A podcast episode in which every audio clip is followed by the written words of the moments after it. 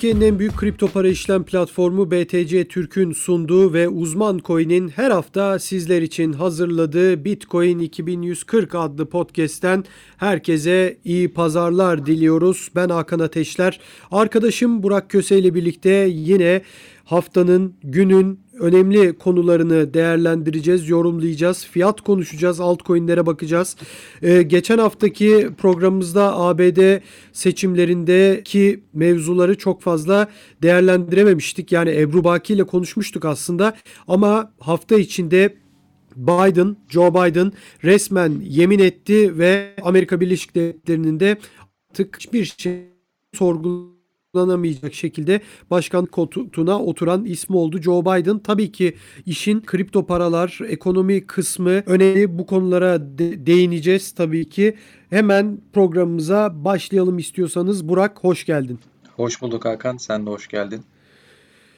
Teşekkürler. Hemen istiyorsan Amerikan başkanlık seçimlerinin ardından e, artık e, Joe Biden'ın yemin etmesiyle başlayalım. Daha doğrusu yemin etmesi değil de yemin etmesinin ardından beklediğimiz gelişmelerle başlayalım. Hazine Bakanlığı'na artık Yellen, Janet e, Yellen'ın getirilmesine kesin gözüyle bakılıyor. Resmi bir şu anda e, bir atama yok. Resmen o koltukta oturmuyor ama e, yaptığı açıklamalar ve beklentiler hep o yönde. Neler söylemek istersin? Kripto paralar olarak kripto paralara nasıl bir bakış açısıyla gelecek? Yellen tabii ki açıklamaları da vardı aslında Biden'ın gelmesinden sonra da kripto paralarda da bir düşüş oldu aslında. Bitcoin'de özellikle bir düşüş oldu. Beklenmeyen bir düşüştü. Hani Biden hep Trump oranla daha olumlu bakacak kripto paralara denirken yemin etmesinden sonra bir düşüş geldi ama sen neler söylemek istersin? Çok alakalı mıdır bu düşüş Biden'ın yemin etmesiyle e, ki değil gibi de duruyor. Yani başkanlık koltuğuna oturacağı kesin gibiydi Biden'ın zaten. Neler söylemek istersin? Evet, e, bence de çok alakalı değil Biden'la o görülen düşüş. Bir düşüş oldu tabii. Biden ismi kesinleşmeden önce bir görevi devralmadan birkaç gün önce işte karışıklıklar çıkacak, Capitol Hill binasını basacaklar bilmem ne. Evet. Bunun gibi söylentiler vardı biliyorsun sen de. Tabii. Bu nedenle bir satış oldu birkaç gün önce e, şeyde belirsizlikten dolayı. E tabii görevi devralmasıyla birlikte görevi devralacağı da artık kesinleştikten sonra ve sorunsuz tören sırasında mesela sorunsuz bir tören olduktan sonra fiyat zaten yukarı tırmanmaya başlamıştı orada. Evet. Şimdi senin de ifade ettiğin gibi Hazine Bakanı Yellen olacak e, yüksek ihtimalle. Geçtiğimiz günlerde onun kripto parayla ilgili açıklaması gündeme düşmüştü. Orada kripto paraların çoğun, çoğunun yasa dışı işlemlerde kullanıldığını düşünüyorum. İşte kısıtlama getirmeliyiz ve benzeri gibi açıklamalar yapmıştı. Evet. E, bu açıklamalar fiyatta da önemli etki yarattı tabii. İki gün sonra, bundan iki gün sonra baktık ki yazılı bir açıklama ve Yellen'ın tonu çok daha yumuşaktı önceki açıklamaya göre. Kripto paraların bu sefer kripto paraların ABD finans sistemini iyileştirebileceğini, teşvik edilmesi gerektiğini söylüyordu. E buradan bakıldığında ben Yellen isminden de artık korkmaya gerek olmadığını düşünüyorum açıkçası. Evet. e, yani açıkçası şunu da söyleyelim. Şimdi e, yıl 2021 olduğunda da artık hani kripto paralar illegal yasa dışı işlerde kullanılıyor cümlesi de pek değerli kalmıyor sanki. Bunu Evet. çünkü geçtiğimiz hafta e, Avrupa Birliği Merkez Bankası Başkanı da Lagarde da söyledi. Hani zaten piyasa bir tepki de vermedi. E, tamam bir haber değeri tabii ki var. Biz de bunu uzman coin'de zaten yayınladık ama hani e, artık bu devirde de kripto paralarda işte şöyle böyle gizlilik, e, paralar kaçıyor, terörizmin finansmanı. Yani tamam bir yere kadar kullanılıyordur, bir yerde yapılıyordur bunlar ama hani dolar da varken veya başka prim, e, para birimleri de varken ve bunlar onlarla da yapılıyorken hani çok da altı doldurulabilecek bir tez, e, bir argüman olduğunu da söyleyemem ben. Evet tamamının altına imza atıyorum söylediklerinin. Önümüzde bu yılın dışında birkaç önemli gündem var. Bunlardan birincisi Ripple ve SEC arasındaki dava. Evet. E biliyorsun bu dava eski yönetim döneminde açıldı ve esas süreç Biden yönetimine kaldı. Diğer önemli gündem FinCEN'in uygulamak istediği kripto para cüzdan düzenlemeleri. Doğru. Bu da aynı şekilde önceki yönetim tarafından getirildi. Şimdi Biden tarafından diğer bekleyen düzenlemelerle beraber donduruldu. Aslında Hazine Bakanı Mnuchin'in koltuğu bırakmadan önce bu cüzdan düzenlemelerinin hayata geçirilmesini hedefliyordu ama olmadı. Biden dönemine kaldı tamamen. Aslında Şimdi- yani o eski Hazine Bakanı'nın da sözünü kestim. Yani e, bu konuda bayağı acele ediyor olması da bir ilginç nokta gibi geliyor bana. Yani e, inanılmaz bir acele ve bir an önce geçirelim evet. bunu de, derken hani yetişemediler. Ya Yani muhtemelen bir yerlerden baskı alıyordu, zorluyorlardı yani. Evet, Herhalde evet. bu açıklaması bu olabilir, bu acelenin. tabii. Şimdi kripto paralar için kritik kurumları sayacak olursak en başta burada SEC, sonra CFTC, OCC'yi bir de Hazine Bakanlığı'nı zikrederiz. Ona zaten yalını konuştuk. Şimdi bu kurumların başına getirilecek olan isimler de netleşti ve netleşiyor. E, SEC'nin başkanı Gary Gensler olacak. Hemen kısaca bir profil özeti yapacak olursak Gensler kripto para yanlısı demek pek doğru değil ama kripto paralara karşı yapıcı bir isim. Kendisinin daha önce MIT'de verdiği bir ders var. Orada zaten bu görülüyor ne kadar konusuna hakim olduğu. En temelde blockchain anlayabilen işte kripto para farkındalığı yüksek biri. Onun görevi devralmasının kripto paralar açısından kesinlikle olumlu bir etkisinin olacağını düşünüyorum ben. Burada Ripple'a tabii ayrı bir parantez açmak lazım. XRP yatırımcıları için pek olumlu olduğu söylenemez bu ismin aslında. Çünkü kendisi XRP'yi net bir biçimde menkul kıymet olarak tanımlamıştı. Dolayısıyla bu atamanın Ripple için pek olumlu olmayabilir.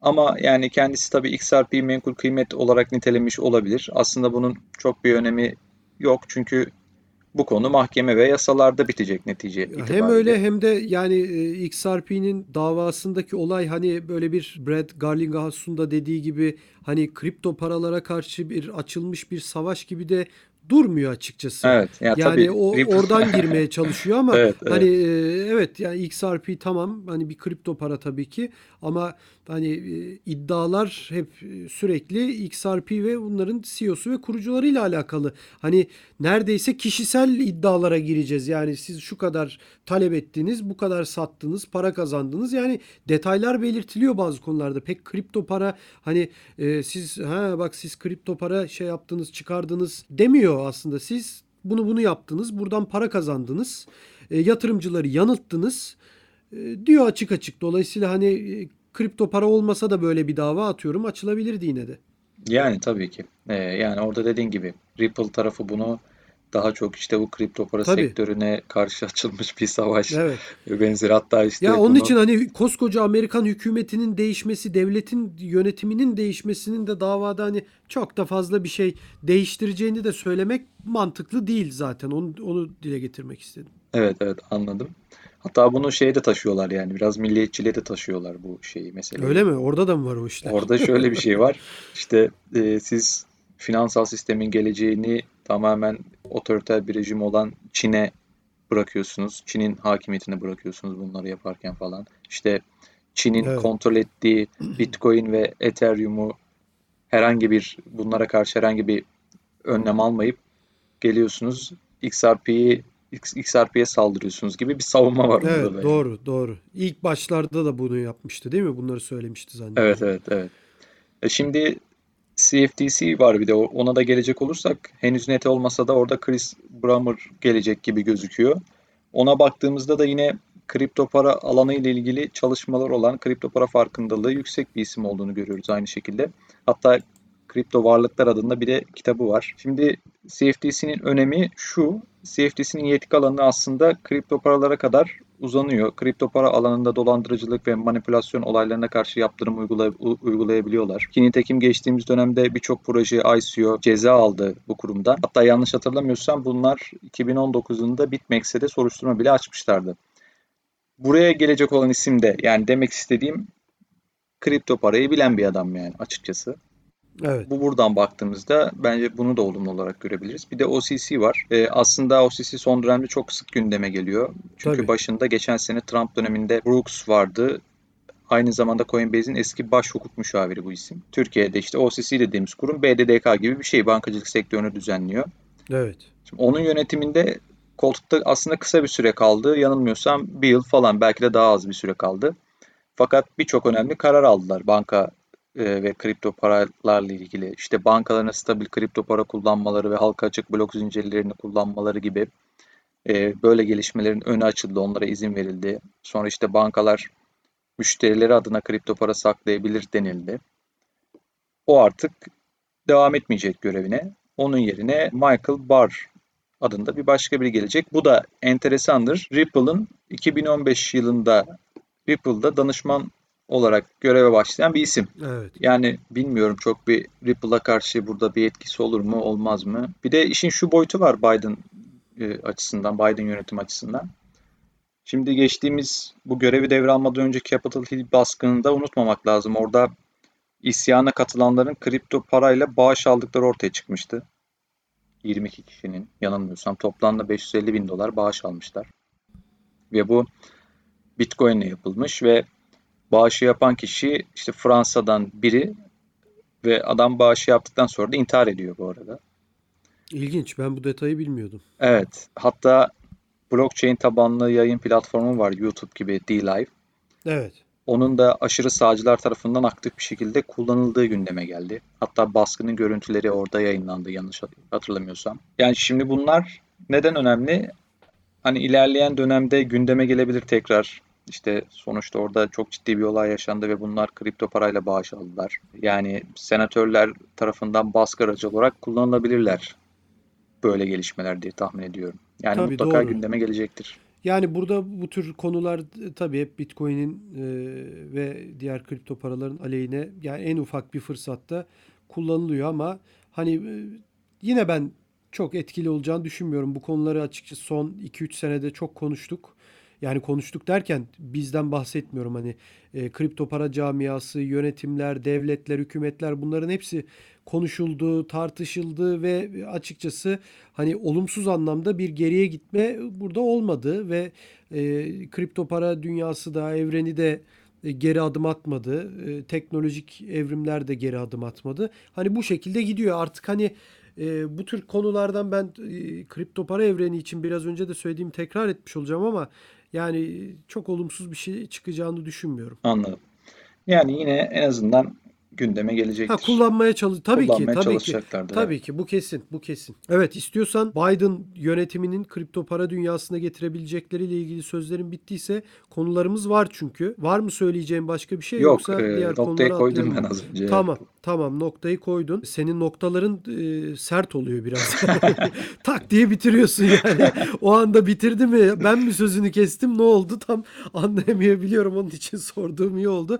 Hemen geçelim o zaman diğer konuya. Bu arada şöyle de bir şey var. Bunu da istiyorsan sen çok güzel bir yazı yazdın Uzman Coin'de. Ben okudum. Hı hı. Gerçekten çok basit e, anlatmışsın. Bu çift harcama, e, double spend olayıyla ilgili de hani düşüşün arkasında bunun olduğuna dair Evet. iddialar da vardı. Yani yine ben açıkçası bir düşüş yani double spend olayı e, yani bir iki tane e, internet sitesinde önemli de olsa bir iki internet sitesinde çıktı diye ben düşüşün hani ondan olduğunu çok da düşünmüyorum. Yani double spend yani çünkü onun düşüşü eğer öyle bir fad olacaksa çok Hı daha hı. sert olurdu gibi geliyor. Yani hep tabii düşüşlerden sonra belirli sebepler ortaya atılıyor haklı olarak. Bunda mutlaka bir haklılık payı vardır. Kimse double spend'i görüp de satmamıştır demiyorum. Ama düşüşün sebebini de pek o olduğunu zannetmiyorum ama senin fikirlerin ne, nedir? Bir de bu double spend yani çift harcama tam İng- Türkçe karşılığı da o oluyor zaten.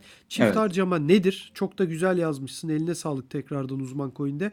Ee, nedir bir e, çok kısa açıklarsan sevinirim. Şimdi dün o double spend olayı son dönemde hani birçok piyasaya şirket Bitcoin almaya başladı. Şirketler bunlar tabii büyük miktarlarda alımlar yapıyorlar. 100 BTC, 150 BTC en az. Aynı zamanda yani bunlar da Bitcoin aslında yeni yeni tanıyorlar ve tam olarak e, nasıl çalıştığını, prensibinin nasıl olduğunu da bilmiyorlar neredeyse.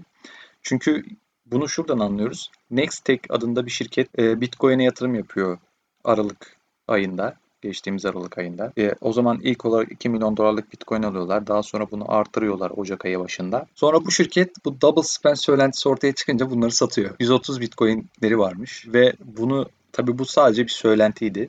Evet. Gerçek değildi ve Bitcoin anda zaten sık, e, sık sık olmasa da e, yılda birkaç kez gerçekleşen bir olaydı o yaşanan e, durum. Zaten double spend değil yani aslında. Evet tabii yani double spend yaşanmıyor. Evet, evet. Tabii e, bazı burada yayın organları böyle insanları paniğe sevk edecek yayınlar yaptılar. Bu bence satışta etkili oldu. Yani sen tabii e, daha ciddi bir satış olabilir böyle Ha, bir Ben şey evet o olsaydı. açıdan yani öyle bir yayılır ki o fat olur hani herkes zaten e, 20 bine 15 bine düşer gibi hani düşündüm ben. Tabii yani daha ciddi bir durum olsaydı öyle olurdu ama işte burada illaki paniğe kapılan belli bir kesim olmuş ki bunlar Tabii doğru. elinden çıkarmışlar. Şimdi double spend aslında dediğin gibi Türkçe karşılığı çift harcama dediğimiz bir şey. Bu ne zaman tehlikeli? Bu aslında daha böyle küçük blok zincirlerinde büyük bir tehlike. Küçük blok zincirlerinden kastımız ne? Bu double spend şurada söz konusu oluyor. İşte proof of work dediğimiz işte bu e, cihazlarla elektrik elektrik kullanılarak yapılan bu madencilik süreci olan işte böyle bir süreçte ilerleyen kripto para projelerine Proof of Work'e dayalı projeler diyoruz. Blok zincirleri diyoruz aslında. Bunun basit bir şekilde anlatırsam bizi dinleyenler için böyle ifade edebilirim. Şimdi küçük blok zincirleri burada daha önce işte Ethereum Classic, ondan önce Vertcoin, ondan önce Bitcoin Gold. Bunların küçük oldukları için kendi ağları işte şöyle basitleştireyim bunu. Mesela Bitcoin'de şu anda atıyorum 150 milyon makine çalışıyor Bitcoin ağında. işlemleri doğrulamak için. Evet.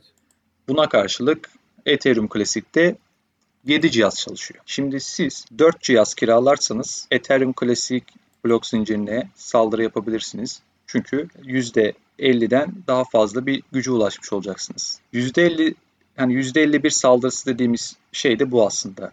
Ağın işlem gücünün %50'sinden fazlasına ulaştığınız zaman işlemleri istediğiniz gibi değiştirebilirsiniz. Geri Evet. sarabilirsiniz. İşte Aslında teknik olarak konulara çok hakim olmasam bile kelimeler sana e, birebir anlatıyor herhalde değil mi? Çift harcama, %50 evet, saldırısı. Yani bütün bunlar aslında e, olayın ne olduğunu sana çok net anlatıyor. evet, evet kesinlikle. Bu çift harcama dediğimiz işte çift harcama %51 saldırısıyla geldiği zaman ciddi bir problem. %51 saldırısı az önce bahsettim. Bir ağın %50'sinden fazlasını ele geçirirsiniz. Sonra işlemleri istediğiniz gibi değiştirebilirsiniz. Çift harcamada işlemleri Evet. değiştirebildiğiniz için bir kripto parayı gidiyorsunuz aynı kripto parayı iki kez harcayabiliyorsunuz. Böyle olduğu zaman da buradan işte bir kazanç elde ediyor bu saldırganlar. Şimdi çift harcamayı biraz daha böyle derinleştirebilirsek, belki günlük hayattan bir örnek verirsek, örneğin bir kahve dükkanına giriyorsunuz, cebinizde 10 lira var. 10 lirayla gittiniz, ödeme yaptınız. Sonra 10 lira dükkanın kasasına girdi. Şimdi aynı 10, 10 lirayla bir de kurabiye alıyorsunuz. Yani bunu gerçek hayatta yapamazsınız. Ama Parayı gidip kasadan almanız lazım. 10 almanız lazım. alıp bir Evet. daha kasaya vermeniz lazım. Evet yani alıp bir daha kasaya vermeniz lazım. Evet. Burada çift harcamanın blok zincirindeki karşılığı bu. Yani onun oradan alıp tekrar gidip aynı parayla bir de kurabiye aldığınızı düşünürseniz bu blok zincirindeki çift harcama tanımının double spend dediğimiz olayın karşılığı budur. Ee, Daha önce Ethereum Kat'ta e, yakın zamanda birkaç gün önce geçtiğimiz günlerde 18 Ocak'ta Firo daha önce Zcoin olarak bilinen blok zinciri. Bu da gizlilik odaklı bir projesi. Ona da karşı bir %51 saldırısı yapıldı ve başarılı da oldu aslında. Hatta burada e, iki tane borsa yaklaşık 4,5 milyon dolarlık zarara uğradı. Borsadan çift harcama yöntemiyle çaldılar kripto parayı. Evet. Bitcoin'de gündeme gelen buydu. Çift harcama olayıydı. Orada 21 dolarlık bir işlem yapıldı ama o aslında bir çift harcama değildi. Sadece işte BitMEX'in bir tweet'i var orada. İşte burada küçük bir çift harcama yaşanmış olabilir gibisinden bir ifade kullanmışlar. BitMEX araştırma birimi de böyle bir ifade kullanınca ve bunun üzerine diğer Tabii. yayın organları çok da araştırmadan haberler yaymaya başlayınca insanlar paniğe sürüklendi. Evet yani e, ilginç bir durum tabii. Şunu soracağım. Çift harcama tabii en az değil mi? Yani sen kontrol ele geçirdikten sonra 3 harcama da olur, 4 harcama E da tabii yaparsın tabii herhalde aynen. değil mi? Hı O hı. yani en az %51'ini ele geçirip en az çift şekilde harcama konusu Ya ondan e, sonra A senin zaten istediğini yapabilirsin. Tabii aynen öyle onu demek istedim. Ee, tabii Bitcoin'de de aslında Bitcoin ağındaki en büyük güvenlik e, hepimize güven veren konulardan bir tanesi de Bu. zaten bu. Evet. Yani e, Bitcoin bu anlamda hacklenemediği için veya e, burada güç ele geçirilemediği için zaten güvenli. Dolayısıyla bir çift ağ hele bu e, şekilde en çok kullanılan kripto para olduğu için e, gittikçe arttıkça tabii burada güvenlik de değil mi daha çok sağlanmış oluyor. Tabii tabii Dolayısıyla kesinlikle. Dolayısıyla sen burada hani e, hacklemen veya çift harcama ya da kontrolü e, blok zincir içinde ele geçirme ihtimalin sıfıra yakın neredeyse. Onu Sıfır da diyebiliriz bence. Tabii Çünkü tabii. şey burada bir mali teşvik yok. Sen daha önce Sen programlarda hep bir pay bırakmıştın da %99. Hani bir senin bir te- e, tanımın vardı da unuttum ben onu. Sıfıra yakın dedim. Yoksa neredeyse bununla imkansız. Evet evet yani yok daha başka bir örnek vermiştin ya. Ya samanlıkta iğne aramak gibi bir şey söylemiştin de o değildi. Yani daha böyle ilginç bir örneğin vardı. Ee, unuttum şimdi neyse. Ben de Sonuçta unuttum an imkansız. Evet imkansız yani. Sonuçta Yani böyle bir mali bunun bunun işte siz oradan şey yapacaksınız. İşte Bitcoin ağının %51'ini ele geçireceksiniz. Ee, bunun için e, ekipmanlar satın alacaksınız. Ee, bunlar yani o kadar büyük şeylerden bahsediyoruz ki bugün Bitcoin hesaplama gücü 150 milyon saniyede 150 milyon terahash diye ifade ediliyor. Çok ciddi bir işlem gücü gerekiyor bunun için. E, bunu da satın aldığınız hadi bu yani böyle bir şeydi zaten çok büyük bir maliyet. Evet. Bunun garantisi yok zaten. Sizin bu saldırının başarılı olacağına garantisi yok. Hani böyle bir girişim olsa zaten, yani böyle bir Bitcoin ağına karşı böyle bir girişim olsa bu illaki bir yerde önceden sızacak bir şey olur yani. Böyle böyle Tabii tabii. büyüklükte bir Doğru. girişimin. E, bunun nihayetinde önlemi de alınır Tabii. kısa sürede. Bir de tabii ki teknik bir konudan başka bir teknik konuya geçelim istiyorsan Tether davası. Evet. Ee, bu konuda yine çok tartışılıyor. Tabii 15 Ocak tarihi bu davanın başlangıcı olarak görülüyordu ama ortada da hani aslında bir dava var mı? Ee, yani bir mahkeme şu anda mahkemeye gidip de ifade veren bir e, Tether şirketi adına bir e, sorumlu kişi yok şu anda. Değil mi? Evet. Yani burada sadece e, uzun süredir dosyaların verilmesinde herhalde şirket tarafından bir yavaşlatılma durumu vardı ve e, bayağı da bir büyük bir dosya zannediyorum 2,5 göndermişler. milyon dö- belge göndermişler. Evet 2,5 milyon belge ne yaptılar artık bilmiyorum ama neyin belgesi olabilir? Ne kadar bunu araştırabilir savcılıkta New York Başsavcılığı bilemiyorum ama e, şunu soracağım. Bu Tether davasında da özellikle insanlar e, kardeşim USDT'yi bırakın USDC'ye veya işte DAI'ye veya Pax'a geçin gibi önerilerde bulunanlar da çok olmuştu. E, geçenler de var ama genel kitleye bakıyorsun yine her yerde e, bütün borsalarda USDT hacimleri her anlamda Bitcoin olsun diğer altcoin'ler olsun hep daha fazla. Tabii ki zaten kripto para çiftleri olarak da daha fazla. Evet. E, yani USDC'de atıyorum 10 çift varsa dünyada Te- Tether'de 150 çift var. Dolayısıyla daha çok kripto parayı Tether'le alabiliyorsunuz. Daha çok kullanılıyor. Ee, Yani bir dav şunu söylemek istiyorum. Bu davanın da veya bu New York Başsavcılığının soruşturmasının da diyelim çok da Tether'e bir zararı olmadı şu dakikaya kadar. Olsaydı Olmadı zaten evet. hani öyle bir e, durum var ki şu anda hani nasıl diyeyim olsaydı zaten çok daha fazla bir zarar olurdu. Kimse kullanmazdı. Hani ortada devam edecek bir durum değil bu. Yani Tether ya bu işten sıyrılacak, yoluna devam edecek ya hiç sıyrıl- sıyrılamayacak ve Tether çökecek adeta. Yani bunun ortası olacakmış gibi ya da bir anlaşma olabilir bilmiyorum Hı ama hı. hani şu anda bunun hiçbir böyle bir durum yok. Herkes rahat rahat kullanmaya devam ediyor. Evet, yani burada bence çok böyle hani sonuçta Tether dediğimiz bugün 20 milyardan dola- dolardan daha fazla piyasa değerine sahip dolaşımda 20 milyar dolar Tether olduğu. Evet. e, bütün piyasada zaten yani büyük çoğunluğu Tether üzerinden devam ediyor. Yani bu Evet. burada piyasaya ciddi bir zarar verecek hatta zarar verecek bir şey yapacaklarını ben sanmıyorum bunu göz önüne aldığımızda. Ya bunu ne, ne yapabilirler? Bence biraz daha uzun vadeye yayarak şimdi bence burada Amerika daha çok USDC'yi öne çıkarmak isteyecektir. Hani şu anda Evet. piyasa nasıl e, Tether hakimiyetinde bu stabil kripto para piyasası. USDC'yi burada hakim kılmaya çalışacaktır diye tahmin ediyorum ben. Bu nedenle hani birden böyle piyasaya da zarar vermeden Tether'i uzun vadede faturayı eğer Kes tabii bu kesecekler diyorsun. uzun vadede kesecekler diye tahmin ediyorum ben. Hemen böyle kısa vadede piya- çünkü yani piyasa bundan büyük zarar görecek. Buradan Tabii. e, Tabii. bir sürü piyasada Amerikan şirketi var. Bir sürü farklı farklı doğrudan Amerika'yı ilgilendiren önemli kuruluşlar var. Bunlara büyük zarar olacak böyle bir girişimin sanıyorum. Evet. Yani bu nedenle bunu biraz uzun vadeye yayabilirler. Onun dışında hani şöyle bir senaryo da var. Tether buradan zarar görürse e, Bitcoin fiyatı düşmez hatta artabilir gibi. Çünkü insanlar Tether'lerini satıp Bitcoin'e geçiş yaparlar. Böyle bir senaryo var ki olmadı da değil böyle bir şey. Geçmişte ben hatırlıyorum e, Tether'le ilgili söylentiler ortaya çıktığında Tether'in değeri düşmüş, Bitcoin artmıştı. Tabi burada o zamanlar farklı olarak yani o zaman Tether vardı, Bitcoin vardı. Evet, tabii. Şimdi Tether var, USD coin var, Pax var, TrueUSD var ya da başka bir şey var. Seçenek Bayağı çok aslında tabii. Tether'e karşı. Tabii, tabii. Belki aynı şey yaşanmayabilir bu nedenle. Şimdi tabii burada e, Tether'le ilgili en çok konuşulan konulardan bir tanesi de dolaşımdaki Tether'lerin gerçekten dolarla yani Amerikan dolarıyla veya e, hani varlıklarla desteklenip desteklenmediği konusu. Yani burada aslında davanın e, veya bu soruşturmanın bu sürecin başlamasına sebep olan olay buydu. Evet. Ve Tether'den de %75 gibi bir açıklama gelmişti aslında zamanında ve yine bu açıklamaya rağmen de aslında e, piyasada çok ciddi bir e, düşüş, çöküş e, Tether kaynaklı yaşanmamıştı. Ya gidişat hep normaldi. E, şimdi %75 açıklaması geldi ama iki gün önce e, zannediyorum e, Tether'in işte kardeş şirketi olan Bitfinex'in yani CEO'ları yöneticileri aynı bu iki şirketin biliyorsunuz Evet. zaten. Bunları daha önce de konuştuk. Tether'in kardeş şirketi olan Bitfinex'in e, rezervlerini tuttuğu banka ki bu bir Bahamalar merkezli bir banka.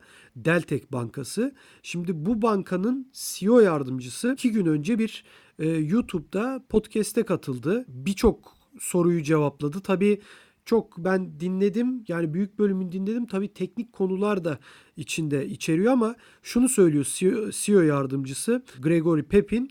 Hani biz e, öyle istediğimiz gibi dolar basıp işte piyasaya sürme gibi bir hakkımız zaten yok diyor. Zaten hani bizim bunun kanuni gerekçelerini anlatıyor. Zaten diyor biz Bahamalardayız. Bahama dolarıyla burada iş yapıyoruz. Bunların lisansları var. İki türlü lisans var. Zannediyorum e, Bahama müşterilerine hizmet verebilen bir e, bankada değillermiş. Bahamalarda olmalarına rağmen daha uluslararası bir bankalar. O uluslararası banka olmanın getirdiği lisansı almışlar. Tamamen hani böyle bir teknik konularda e, bu CEO yardımcısı anlatıyor ve biz zaten dolaşımdaki her USDT'nin gerçekten e, bizim elimizde bulunan rezervlerle desteklendiğini biliyoruz diyor. Şimdi biliyoruz diyor bunu e, net şekilde öyle diyemiyor. Çünkü bu zaten bu kişi e, Tether'in yöneticisi değil. Bu Tether'in kardeş şirketi Bitfinex'in nasıl diyelim rezervlerini tutan banka. Dolayısıyla hani burada aslında e, bu CEO yardımcısının adamın pek de Tether adına zannediyorum konuşma hakkı yok. Böyle bir durum söz konusu. E, olmadığı için de zaten hani çok da net yorumlar yapmıyor ama net şekilde de şunu da söylüyor ki yani e, istediğiniz şekilde basamazsınız parayı. Bu bu sebeplerden dolayı her şey yolunda. Hiçbir şekilde bir hata yok. Zaten ilk başta oradaki programı sunan kişi de soruyor hani Tether bir dolandırıcılık mıdır diye hani bilerek onu da soruyor. Yani bu iddialar da var çünkü bilerek onu soruyor ve en sonunda da zaten bu korkunun tamamen gereksiz olduğunu hiçbir şekilde Tether'in varlıklarının desteklenmediği yönünde e, bir durum söz konusu olmadığını söylüyor. Tabii suçlamalar hani tamamen Tether'in bu anlamda şeffaf olmadığı yönündeydi. E, Bitfinex ile arasındaki e, buradaki ilişkiyi Bitfinex'in uğradığı zararı Tether'in başka yollardan kapadığı yönündeydi. Yani çok tabii teknik bir konu ama e, yapılan açıklama Gregory Pepin. Evet şimdi tekrar baktım. CEO yardımcısı Deltek Bankası'nın e, tamamen burada bir e, güvensizlik yaratacak hiçbir konu olmadığını söylüyor Tether konusunda. Güzel, gayet güzel özetledim. Ben de e, dikkatli bir şekilde dinledim seni. Şimdi istersen e, biraz fiyatlardan bahsedelim. Evet fiyata geçelim artık. Fiyata geçiş yapalım Tether'den. Fiyatta şöyle bir şey var. Ben şuna bakıyorum bugünlerde. Bitcoin fiyatı düşüyor ama yani altcoin'ler Bitcoin düşüyor. Burada balina cüzdanları diye tabir ettiğimiz büyük Evet. varlıklı cüzdan sayısı artış gösterdi son düşüşte. 1000 BTC ve e, üzerinde Bitcoin tutulan cüzdan sayısı rekor kırdı. Rekor bir seviyeye çıktı. Yeni bir zirve gördü. Bu he- henüz birkaç gün önce yaşadığımız sert düşüş sırasında oldu bu. Evet. Yani bu bize balinaların Bitcoin fiyatı düşerken topladığını gösteriyor Evet, açıkçası. onu diyecektim ben de. Alttan topladıklarını gösteriyor. Dipten aldıklarını gösteriyor. Bu tabii Bitcoin fiyatının düşmeyeceği de anlamına gelmez ama düştükçe de balinaların toplayacağını belki söyleyebiliriz buna bakarak. Borsalardan Bitcoin çekilmeye devam ediliyor. Tüm hızıyla sürüyor bu. Evet. Hatta Glassnode bununla ilgili ciddi bir açıklama yaptı. Hani yıllardır görülmemiş bir şey Bitcoin hiç bu kadar likidite kriziyle, arz kriziyle karşı karşıya olmamıştı gibi bir açıklama yaptı onlar da. Burada ne oluyor? Kurumsal yatırımcılar Bitcoin satın alıyorlar muhtemelen. Bunu borsada tutmuyorlar tabii ki bizim gibi. Bunu işte kendi cüzdanlarına veya işte saklama hizmeti aldıkları kuruluşlara emanet ediyorlar. Böylece o Bitcoin'ler borsalardan çekilmiş oluyor. Hali hazırda hemen böyle alım satım için mevcut olan Bitcoin'lerin sayısı da giderek azalmış oluyor böylece. Bunun Bitcoin'e yansıması elbette yukarı yönlü olur diye tahmin ediliyor. Sadece Bitcoin değil. Bu arada Bitcoin'den bahsetmişken hani MicroStrategy'yi de burada parantez açarak tekrardan bir söyleyelim. Onlar da 10 milyon dolarlık bir Bitcoin daha aldılar geçtiğimiz günlerde. Doğru. Hatta dün açıkladılar bunu yanılmıyorsam. 314 Bitcoin satın almışlar 31.808 dolardan ortalama bir fiyatla. Bitcoin borsalardan çekiliyor. Aynı zamanda ETH de Ethereum da borsalardan çekiliyor. Ethereum'da da öyle bir e, eğilim var. Bu olabilir.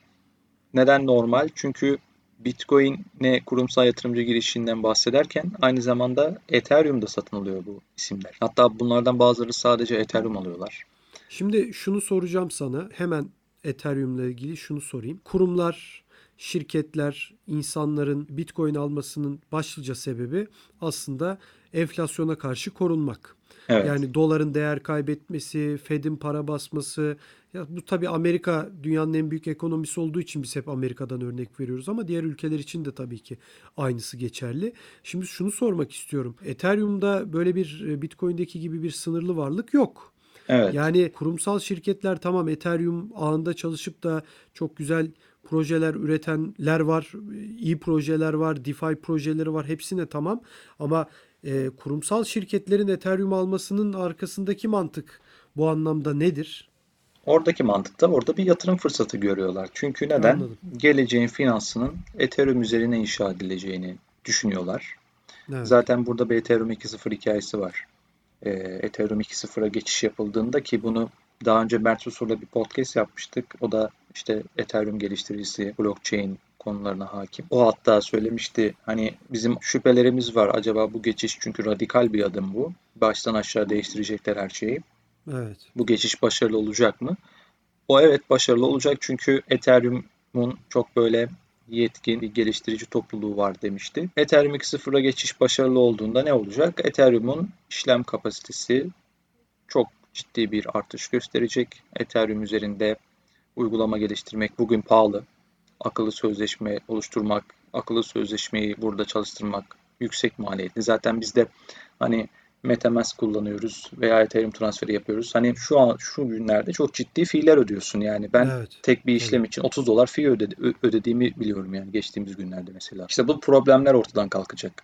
Ethereum 2.0'a 2.0'a geçiş yapıldığında. Doğru. E, açıkçası Ethereum'un potansiyeli çok ciddi artacak o zaman. E, fiyat anlamında demiyorum. İşte bunu platform anlamında söylüyorum. Bunun da fiyatı tabii ki bir yansıması olacak. E, muhtemelen kurumsal yatırımcılar da burada bir fırsat görüyorlar ki Ethereum'u şimdiden satın alıyorlar. Aynı zamanda Şubat ayında e, 8 Şubat tarihi yanlış hatırlamıyorsam CME'de Ethereum vadeli kontratları listelenmeye başlayacak. Yani Ethereum'da yavaş yavaş Bitcoin'in yanında bu şekilde konumlanmaya başlanıyor gibi gözüküyor. Aynı zamanda Ethereum borsalardan çekilirken 10.000 ETH ve daha fazlasına sahip olan cüzdan sayısı da yine rekor kırdı. Bunu da not etmek lazım.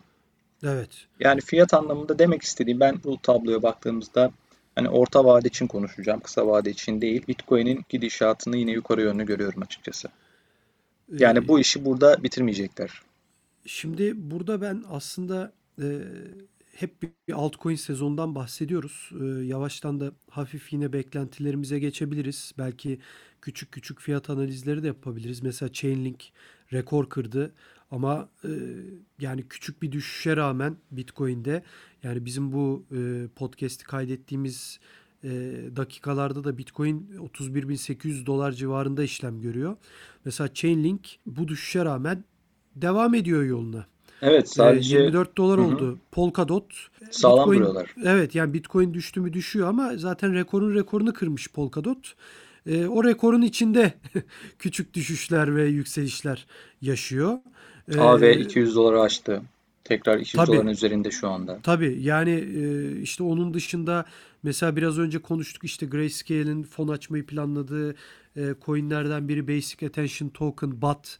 O da bir süredir yataydı, arttı ve düşüşten de pek etkilenmedi gibi duruyor. İşte bunun Stellar zaten 3-4 haftadır konuşuyoruz. E, zaten bir 10 katı yapmış hali bu. Ona rağmen hala 0.20, 0.22 oraları da aştı. 0.30 bazen altına iniyor, bazen üstüne çıkıyor ama 0.30 da çok yüksek bir rakam zaten Stellar'da. O da Evet. kendi rekoru açıkçası. Baktığın zaman bütün buralarda e, sürekli olarak bir altcoin'lerde de bir yükseliş görüyoruz. E, ve yükselişi de sağlam duruşlarla pekiştirdiklerini de görüyoruz. Bunun acaba dominasyonla pek bir ilgisi var mıdır diye sorayım sana. Çünkü Bitcoin dominasyonu da özellikle e, 70'lere vardığında bu şekilde değildi. Ama e, 70'in altına indi, 68 67'nin altına indi. Hatta şu anda da 64 48 yani %65'in de altına inmiş. Yani o 2017'deki acaba hani Bitcoin'den yavaş yavaş para e, altcoin'lere akıyor durumunu görüyor muyuz? Ne diyorsun? Yani şu anda bir boğa piyasasındayız. Boğa Evet. piyasalarının zaten e, mekaniği bu şekilde. Bitcoin bir fiyat patlaması yapıyor, sonra geri çekiliyor. Altcoin'ler bir yükseliş yaşıyorlar. Evet. Yani şu anda Bitcoin 42 bin dolardan 31 bin 800 dolara kadar geri çekildi. Yani çok ciddi bir geri çekilme var ve buna rağmen Tabii, e, tabii. bakıyoruz işte Polkadot zirvesine yakın. Chainlink yeni bir rekor kırdı. Yani Bitcoin'deki bu geri çekilmeye rağmen bunlar yaşandı. Evet. Ama zaten boğa piyasaların mekaniği bu şekilde. Bitcoin yükseliyor, düşüyor. Sonra altcoin'ler devam ediyor. Altcoin'ler Bitcoin yükselmeye başlıyor. Sonra altcoin'ler düşüş yaşıyor. Sonra tekrar e, Bitcoin tekrar yükseliyor. Tekrar duruluyor. Altcoin'ler bu sefer hata geçiyor. Yani boğa piyasaları şimdiye kadar böyle işledi. Yine bir boğa piyasanın içindeyiz ve yine aynı şekilde bunun işlediğini görüyoruz. Bu yıl sonuna kadar muhtemelen böyle bir gidişat olacak bence. Böyle bir hafiften bir e, sıra sıra gitme durumu da var sanki değil mi? Evet. Yani geçtiğimiz e, alt e, sezonundan farklı olarak sanki mesela nasıl diyeyim bir tane X coin'i çıkıyor, bir rally yapıyor, duruyor. Sonra bir Y coin'i 3 hafta, 5 hafta, 10 hafta durmuşken bir anda o çıkıyor gidiyor. Sonra yine bir durgunluk oluyor. Belki işte Bitcoin düşüyor, artıyor, bir şeyler duruyor. Yine bir durgunluk dönemi geliyor. O durgunluk döneminin ardından da bu sefer XY değil ama Z çıkıyor ortaya. O bir rally yapıyor gibi geliyor bana. Evet. Yani nereden Yani- neyin çıkacağı belli Hı olmayan. Öbürkü öyle değildi. Öbürkü Hı hı. arka arkaya bir gün A, bir gün B, bir gün C tık tık tık tık öyle gidiyordu. Sonra bir daha A. Yani 2-3 gün içinde çok ciddi değişiklikler oluyordu. Şimdi O tam biraz tersi Hı anladım. böyle ba- bambaşka bir senaryo var gibi geliyor bana. Şimdi senin bu söylediğin bence bu da yaşanacak ama buna daha zaman var. Bu senin söylediğin artık böyle o boğanın tepesine yaklaştığımız dönemlerde böyle iyice böyle alevlendiği e, Evet. dönemde görülüyor genelde bu aslında senin bu bahsettiğin. Yani burada Bitcoin'den elde edilen karlar Bitcoin'den işte Tether'e çevrilebilir. Tether'den altcoin'lere bir geçiş olabilir. Altcoin'ler de tekrar değerlendiriliyor. Sonra yani tekrar Bitcoin'e dönüyor bir yerde. Evet. Bu tekrar yaşanacak diye düşünüyorum. Tabii herkes zaten onu bekliyor. İnanılmaz bir bekleyiş de var. Ee, yani etrafımdaki kişilerin de ben çok net hani e, kar almalarına rağmen üzüldüklerini de görüyorum bazı şeylerde. Hani eyvah nasıl kaçırdık biz bunu işte ne bileyim 2'den 3'e çıkmış satmış ama 3'ten 6'ya gittiğini kaçırdığı için üzülüyor. Yani e, bu anlamda da tam bir boğa sezonunun içindeyiz diyebiliriz herhalde. Şu var e, tabii onu da ben hemen sorayım. E, şimdi tabii bir sebep dedi biraz önce de söyledik bunu. Bir sebep bulunuyor mutlaka ama hani şimdi 42 bine kadar yükseldi. Şu anda işte 31 bin, 32 bin belki 30 bin buralarda dolaşıyor. Yani bu iniş çıkışları herhalde çok göreceğiz değil mi? Tabii tabii çok göreceğiz. Yani bu iniş çıkışları göreceğiz. Yani Bitcoin'in buradan hani en son 28 bin dolara kadar indi. Tekrar bir 28 bin dolar yapmayacağını garantisi elbette yok. Yapabilir. Ama orta vadede önceki zirvesinin üstüne çıkacağını düşünüyorum. Bir de şöyle Bitcoin ETF ile ilgili gelişmeler var. Mesela en son Bitcoin ETF'i değil doğrudan ama bir tane dijital varlık ETF'i için başvuru yapıldı. Bu ne demek? Bu şirket, hmm, başvuru yapan şirket kripto para şirketlerinin hisseleri üzerinden bir ETF oluşturmuş ve bu ETF doğrudan hani en az %50 e, kripto para şirketlerinde oluşacak. Doğrudan bir Bitcoin ETF'i değil. Bu başvuru bence şunun için yapıldı. Hani Bitcoin ETF'inden önce bu onaylanacak muhtemelen. Biraz daha böyle hmm. yani doğrudan Bitcoin değil biraz daha yumuşak bir şey. Bitcoin ETF'inin bir ön adımı gibi düşünüyorum açıkçası ben onu onaylanmadan önce. Aynı zamanda Bitcoin ETF ile ilgili sadece Vanek başvuru yapmadı. Yeni yeni başvurular var. Bugün ortaya çıkan bir başka başvuru daha var Bitcoin ETF ile ilgili. Yani 2020'de Bitcoin ETF'in onaylanması ihtimaline yüksek ihtimal veriliyor. Onaylanacağı söyleniyor. Yani Bitcoin ETF'i de onaylanırsa Bitcoin fiyatının ki daha önce bahsettiğim geçtiğimiz dakikalarda borsalardan çıkan bitcoinler, sonra balina cüzdanlarının artması, bunun gibi gelişmeler e, fiyatı fiyat için olumlu görünüyor. Evet yani genel manada aslında her şey olumlu. O yüzden hani pek de herhalde günübirlik eğer çok teknik e, grafik konularına hakim değilsek günübirlikte trade yapmamak gerekiyor herhalde. Her düşüşte heyecanlanıp eyvah gitti satalım ya veya burada yükselişte de bu patlayacak hemen alalım gibi bir politikada uygulamamak gerekiyor herhalde değil yani mi? Yani bunu tabii insanlar tercih edebilirler ama burada Bitcoin Bitcoin'e yatırım yapmanın kılavuzu şu. Hep söylüyoruz. Her hafta veya her ay belirli miktarda buna yatırım yapmak.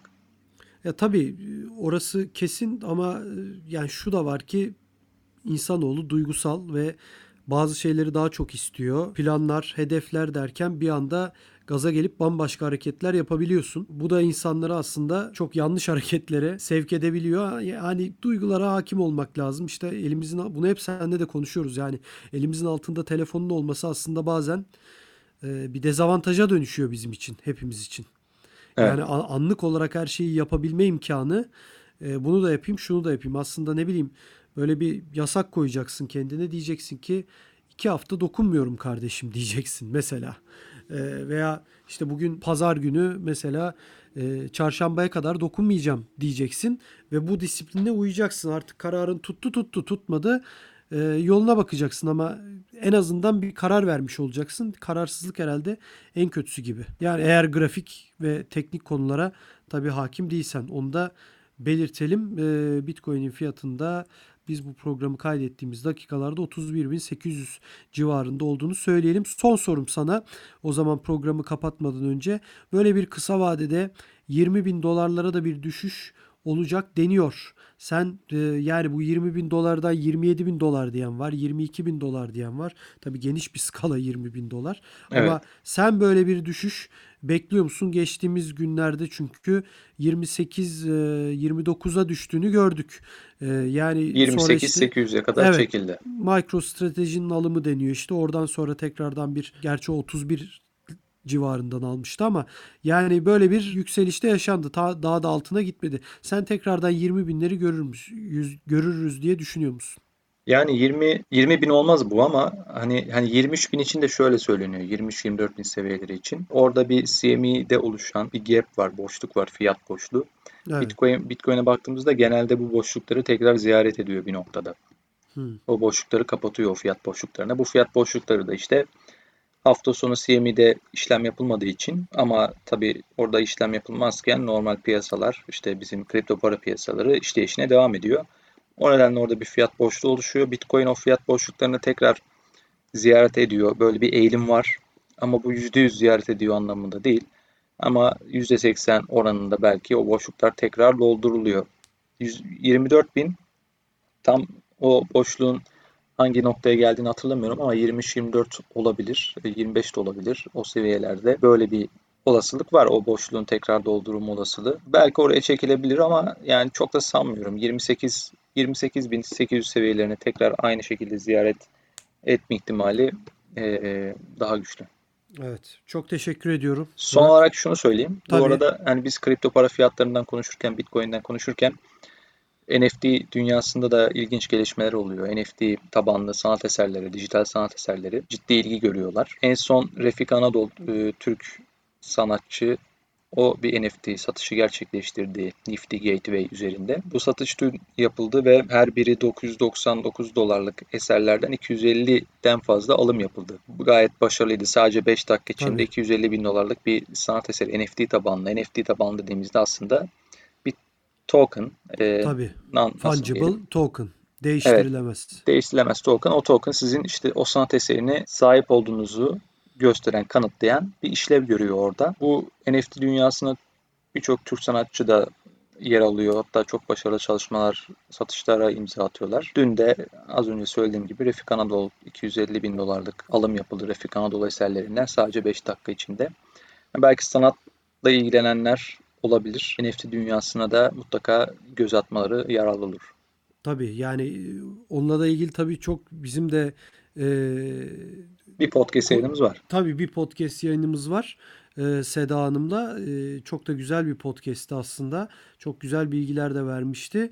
Ama tabii öyle bir Bitcoin fırladı ki o konular da unutuldu. Yoksa e, yani onun e, spor olarak da spor sektörüyle ilgisi olan da çok güzel NFT projeleri var. Evet. Hani bu anlamda çok ciddi bir ilerleme. Yani bütün dijital dünyada e, kripto paralarla bağlantılı olarak çok ciddi ilerlemeler olduğunu görüyoruz.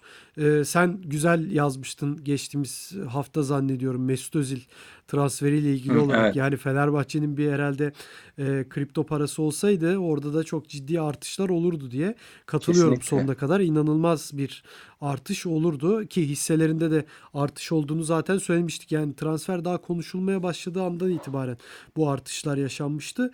Ee, herhalde öyle bir dijital token olsaydı bambaşka bir durum söz konusu olabilirdi. Diyelim ben sana teşekkür edeyim. Ben de teşekkür ediyorum sana. Evet e, bir Bitcoin 2140 adlı podcast'imizin daha sonuna geldik. Ben Hakan- Hakan Ateşler, arkadaşım Burak Köse adına bizleri dinlediğiniz için teşekkür ediyorum ve programımızı sonlandırabiliriz. Türkiye'nin en büyük kripto para işlem platformu BTC Türk'ün sunduğu ve Uzman Coin'in her hafta sizler için hazırladığı Bitcoin 2140 adlı podcast'ten bu pazarda herkese iyi haftalar diliyoruz. Gelecek hafta görüşmek dileğiyle. Hoşçakalın.